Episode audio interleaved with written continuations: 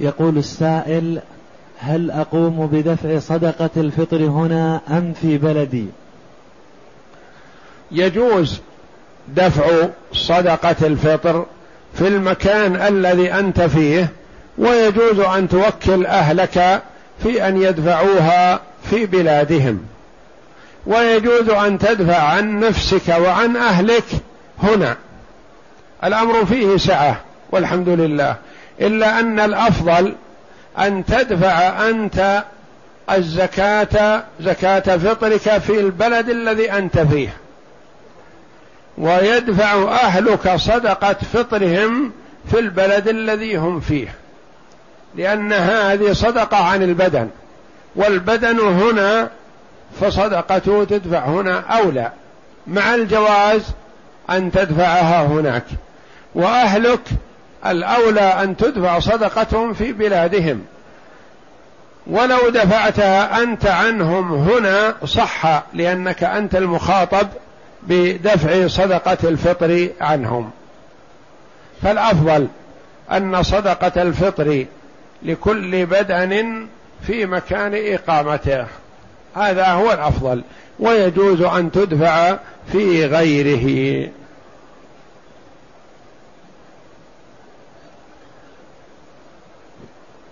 يقول السائل هل يجوز أداء أكثر من عمرة في سفر واحد؟ إذا قدم المرء إلى مكة بعمرة أداها يقتصر عليها ويكثر من الطواف بالبيت كلما تيسر له. ولا ينبغي أن يخرج للإتيان بعمرة أخرى. فإن سافر إلى مكان ما قريب أو بعيد ورغب في العودة إلى مكة فيعود إليها بعمرة. سافر للمدينة أياما ثم أراد الرجوع إلى مكة. نقول لا تحرم نفسك ادخل مكة بعمرة. سافرت إلى الطائف إلى مكان آخر أي مكان ثم أردت العودة إلى مكة. نقول لا تحرم نفسك عد إليها بعمرة. عن نفسك أو عن من شئت. والميت تعتمر عنه متى شئت والحي لا تعتمر عنه إلا بشرطين. الأول أن تخبره قبل أن تحرمها بالعمرة عنه. الثاني أن يكون غير قادر على الوصول إلى مكة لأن النبي صلى الله عليه وسلم رخص للرجل والمرأة أن يعتمروا عن آبائهم لما ذكروا أنهم لا يستطيعون الوصول إلى مكة.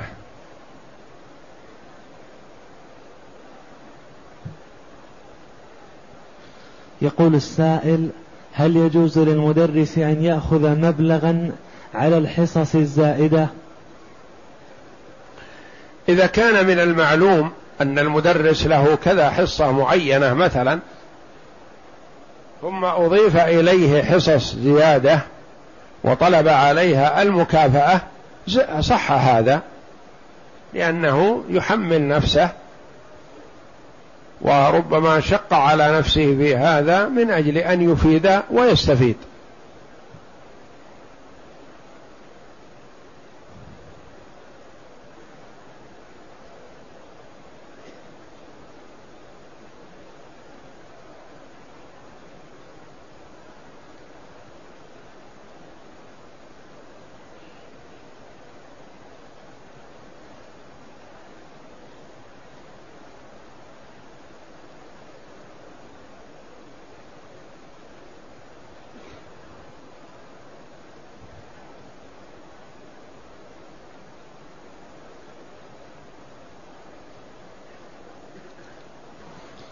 يقول السائل في بلدنا إذا أخذ أحدا من أحد مبلغ وأعطاه رهن قطع أرضه ويأخذ صاحب الدين ما ينتجه الأرض فيصعب على الدائن سداد الدين فهل الراهن له حق في الأرض التي رهنها؟ ما يجوز أن يأخذ المرتهن فائدة الرهن. وإنما فائدة الرهن تخصم من الدين أو تكون رهنا معه. فالرهن للمدين ونماؤه له وزيادته له. وإذا استغل المرتهن هذه العين المرهونة إذا استغلها فيجب أن يحتسب لها أجرة بحيث تنزل هذه الأجرة تنزل من الدين لأن الرهن ملك للمرتهن. سكتوا هذا هذا. يا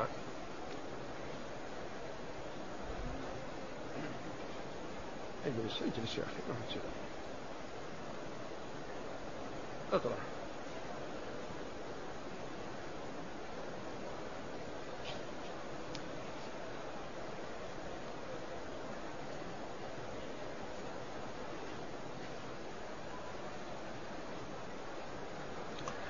فلا يجوز للمرتهن أن يستغل الرهن لصالحه إلا أن يتفق مع الراهن في أن يكون مقابل شيء من الدين. يعني ما يستغله المرتهن يسقط عن ذمة الراهن.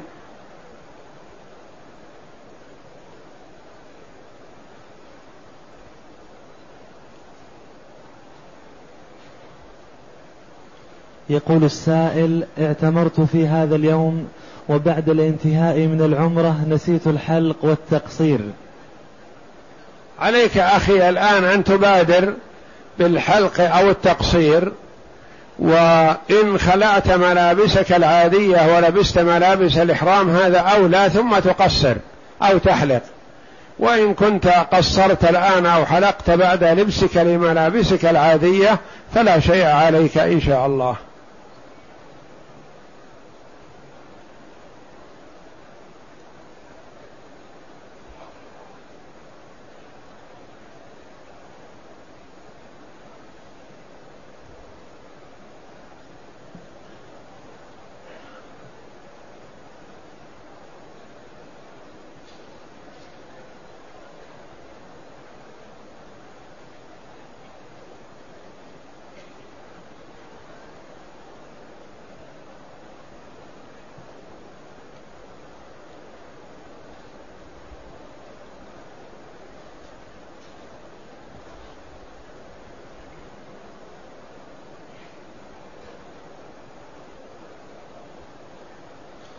يقول السائل ما حكم من قدم إلى مكة ظهرا وقد صلى الظهر والعصر قصرا وجمع؟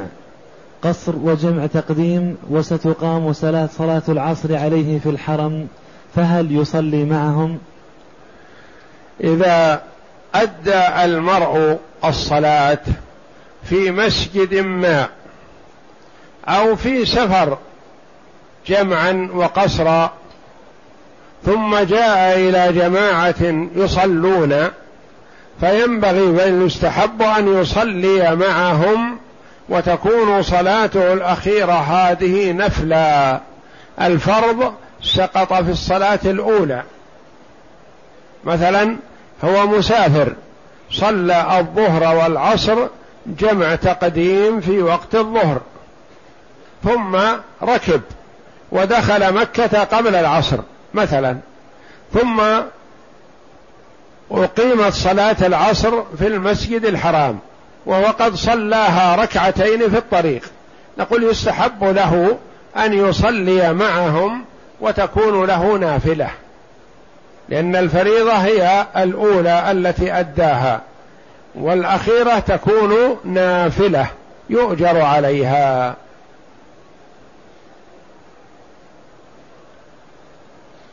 يقول السائل أنه حلاق ويقوم بحلق اللحية ويقوم بحلق جزء من شعر الرأس القزع فهل عليه إثم في ذلك؟ نعم عليه إثم في هذا لأنه يعين على الإثم والعدوان ويعمل المحرم للرجل لأنه يحرم على الرجل أن يحلق لحيته فالنبي صلى الله عليه وسلم قال أعفوا اللحى أكرموا اللحى أرخوا اللحى وأحفوا الشوارب. خالفوا المجوس خالفوا المشركين خالفوا اليهود. فالمشركون واليهود والمجوس هم الذين يحلقون لحاهم فلا يجوز للمسلم أن يتشبه بهم. فإذا كان حلاق فيحلق الرأس. المباح حلقه مثلا. وأما أن يحلق اللحية فيحرم عليه ذلك وهو آثم بهذا الفعل.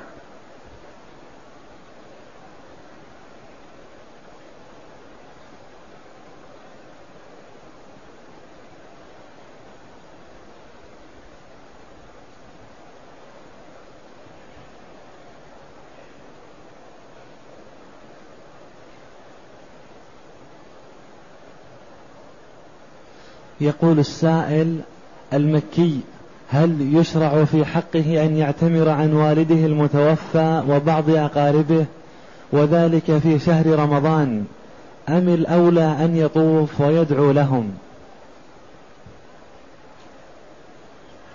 ما دام بمكة فالأحسن له أن يكثر من الطواف ولا يخرج للإتيان بعمرة.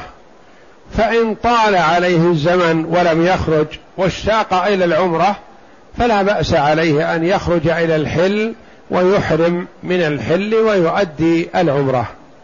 أما إذا أدى العمرة قريبا فلا يحسن أن يخرج ليأتي بعمرة أخرى.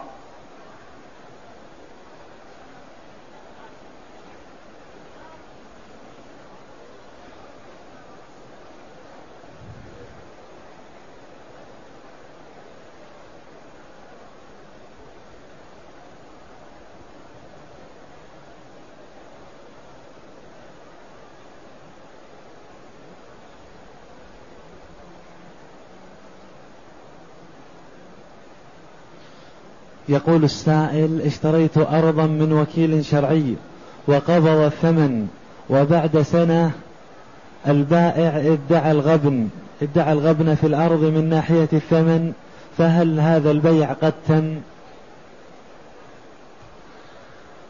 إذا ادعى المرء الغبن فلا يخلو.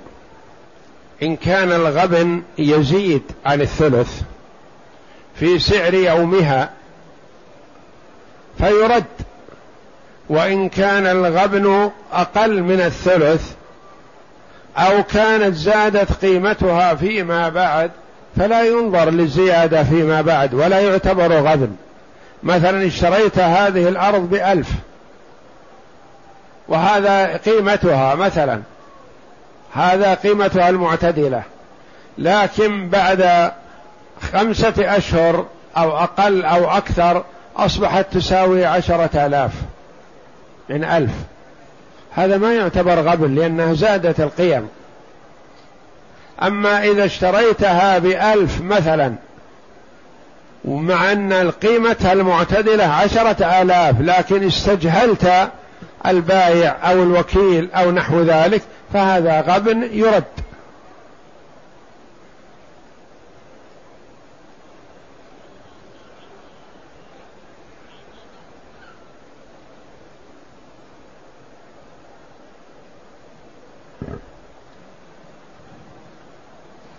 يقول السائل أعمل في مطعم وأتذوق الطعام بلساني فهل يؤثر ذلك على صومي؟ ذوق الطعام إذا كان باللسان ولا يصل إلى الحلق فيكره هذا ولا يحرم ولا يؤثر على الصيام إلا أنه مكروه. ويكره ذوق الطعام بلا حاجة. أما إذا كان هناك حاجة داعية فلا بأس.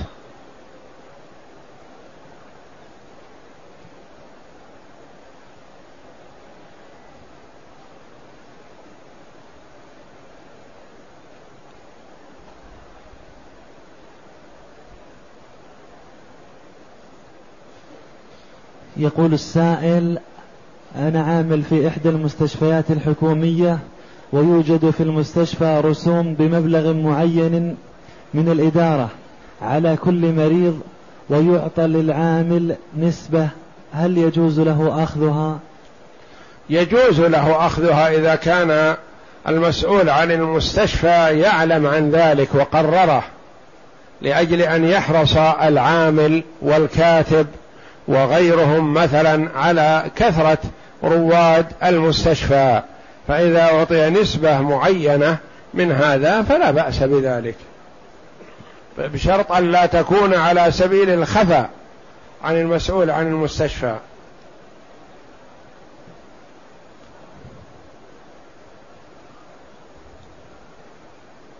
يقول السائل هل من السنة أن يضطبع المكي ويرمل في. في الطواف في الأشواط الأولى قالوا المكي لا يطبع لأن الاطباع سنة والرمل في حق القادم إلى مكة من بعيد. فالنبي صلى الله عليه وسلم لما قدم للعمرة بعد صلح الحديبية قال علم صلى الله عليه وسلم أن كفار قريش قالوا يقدم عليكم أناس قد وهنتهم حمى يثرب يعنون المدينة يعني محمومين مرضى. فوقف الكفار يتفرجون وينظرون إلى النبي صلى الله عليه وسلم. فاطبع النبي صلى الله عليه وسلم وأمر بالإطباع والرمل عليه الصلاة والسلام. فلما رأوهم مطبعين ويرملون قالوا هؤلاء غزلان وليسوا قلتم يقدم عليكم أناس وهنتهم حمى يثرب. هؤلاء كالغزلان يمشون. ليسوا محمومين ولا مرضى بل هم أقوياء أشداء خفاف الجسام الأجسام.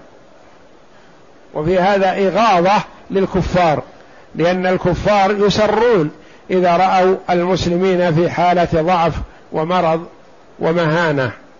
فالنبي صلى الله عليه وسلم أظهر لهم القوة والشجاعة والجلد لإغاظتهم فهو سنة في واستمر هذا سنة حتى ولو لم يكن والحمد لله في مكة كفار فاستمر سنة رسول الله صلى الله عليه وسلم بعد الفتح.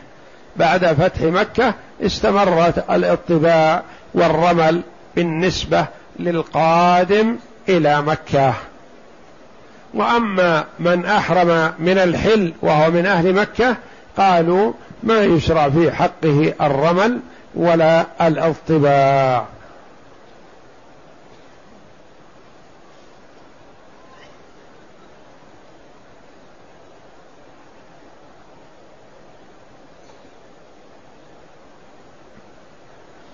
يقول السائل رجل مسلم لديه بضاعة للتجارة ولكنها غير مدفوعة الثمن أي بالدين فهل عليها زكاة؟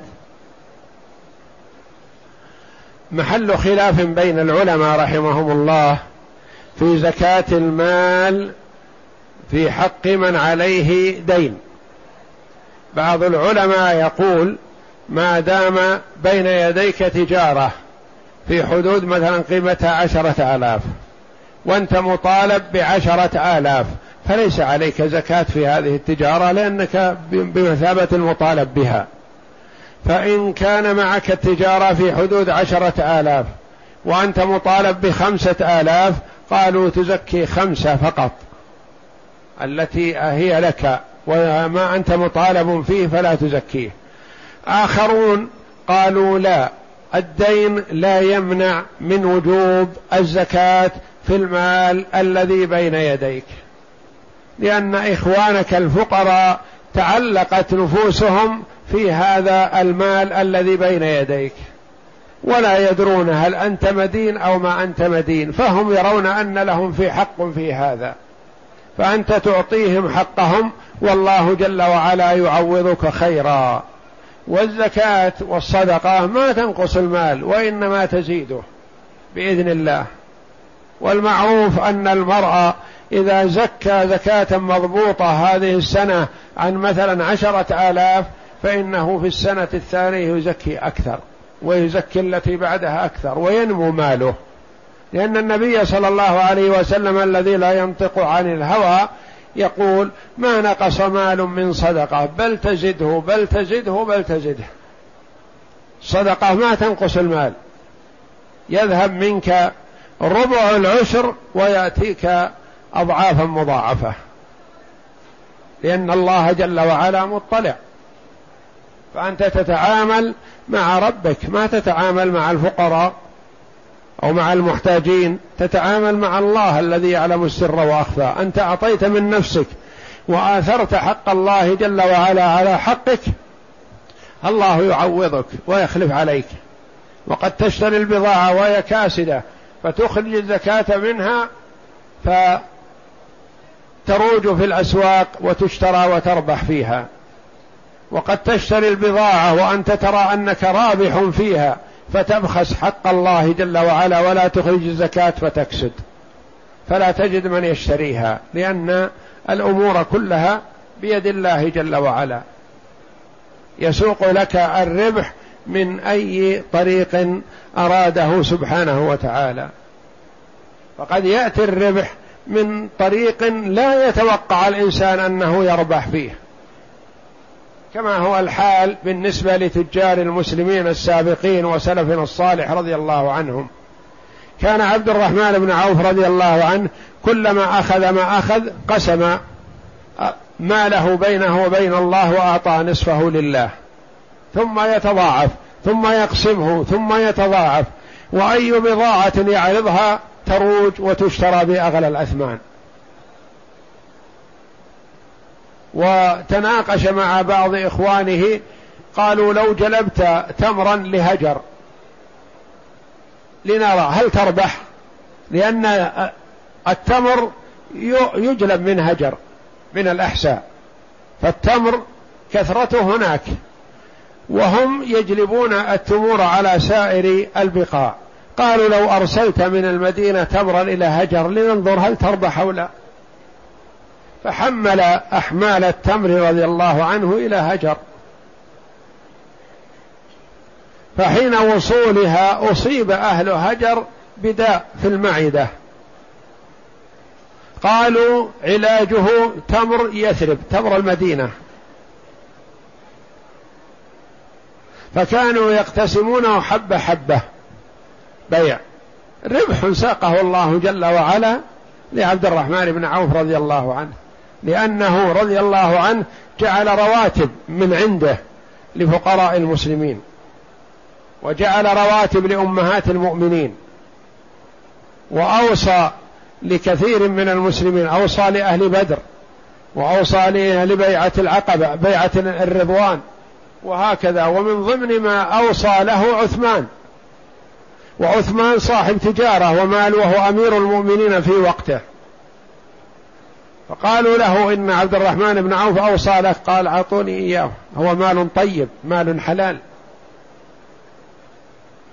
وكما قال الإمام الشافعي رحمه الله لما جاء ضيفا عند الإمام أحمد قدم له طعاما فأكله وأكثر رضي الله عنه. فقيل له في هذا فقال هذا مال طيب أستشفي به. وأنا منذ ثلاث ما أكلت. وسيمضي لي بعدها أيام كذلك ما يحصل لي أكل. فأنا أتزود من هذا الطعام الطيب الذي هو طعام الإمام أحمد لأنه يعرف أنه لا يدخل عليه إلا شيء حلال. رضي الله عنهم وأرضاهم. سلفنا الصالح رضي الله عنهم يعتنون بأموالهم وطيبها كما يعتنون بصلاتهم وعبادتهم لله جل وعلا. فالمرء إذا أخرج زكاة تقربا إلى الله وإن لم تجب عليه فالله جل وعلا يخلفها له لأنه مطلع ما تخفى عليه خافية.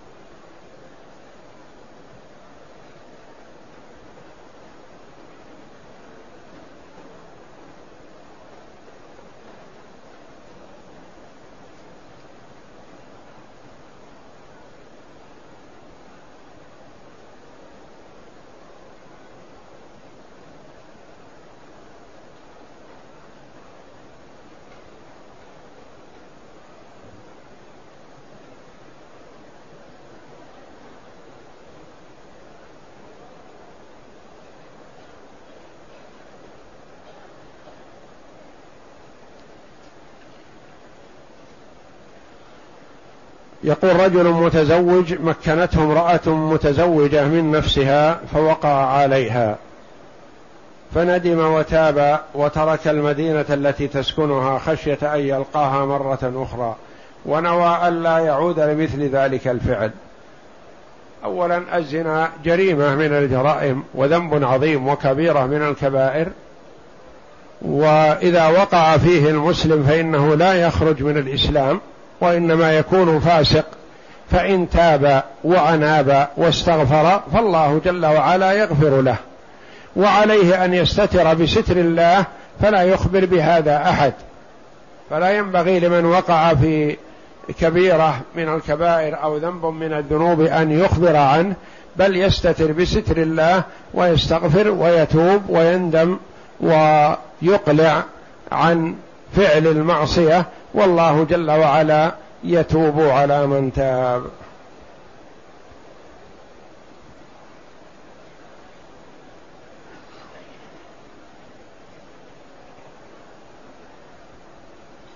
يقول السائل هل للعمرة طواف وداع؟ يرى بعض العلماء أن المعتمر يطوف للوداع كما يطوف الحاج للوداع. وبعض العلماء يرى أن طواف الوداع واجب على الحاج دون المعتمر. يقول جئت من الجزائر لأداء العمرة ولم أحرم إلا في جدة لأن ملابس الإحرام لم تكن معي في الطائرة. الواجب على من أراد مكة لحج أو عمرة ومر بالميقات أن يحرم منه. فإن لم تكن معه ملابس الإحرام أحرم بالسراويل. يكفي السروال للإحرام ولو لم يجعل على عاتقيه شيء ولو لم يرتدي بردى وإن ارتدى بثوبه أو أحرم بثيابه مثلا فلا بأس عليه. إذا أحرم بالثياب الزائدة فعليه فدية ذلك. وإن كان جهلا فليس عليه شيء. وإذا أخر الإحرام عن الميقات إلى جدة وجدة ليست ميقاتا إلا لأهل جدة أو من نوى الحج أو العمرة من جدة. إذا أخره إلى جدة فيكون عليه هذه لتركه الإحرام من الميقات المعتبر له. فالواجب على المرء إذا حاد الميقات يحرم وإن لم يكن معه ملابس الإحرام وإن لم يتوضأ وإن لم يغتسل وإن لم يتهيأ يحرم بالنية. ثم يتجرد من ملابس من ملابسه العادية الزائدة ويبقي عليه السروال. ولو التحف بالغترة أو الشماغ أو العمامة أو غير ذلك له ذلك. له أن يستر عورته بما تيسر له ويحرم. فإذا وصل إلى المطار وتمكن من ملابس الإحرام بأن أخرجها أو اشتراها فيخلع ملابسه التي عليه ويلبس ملابس الإحرام وهو على إحرامه السابق. وفي هذه الحال لا يلزمه شيء. لأن النبي صلى الله عليه وسلم قال من لم يجد الإزار والردى فليحرم بالسراويلات. و ولو أحرم وعليه ثيابه مثلا إن كان متعمدا فعليه فدية لبس المخيط وهي صيام ثلاثة أيام أو إطعام ستة مساكين أو ذبح شاة. وإن كان جهلا أو نسيانا فليس عليه شيء يعفى عنه لجهله ونسيانه. وإن أحرم بالسراويل فقط فليس عليه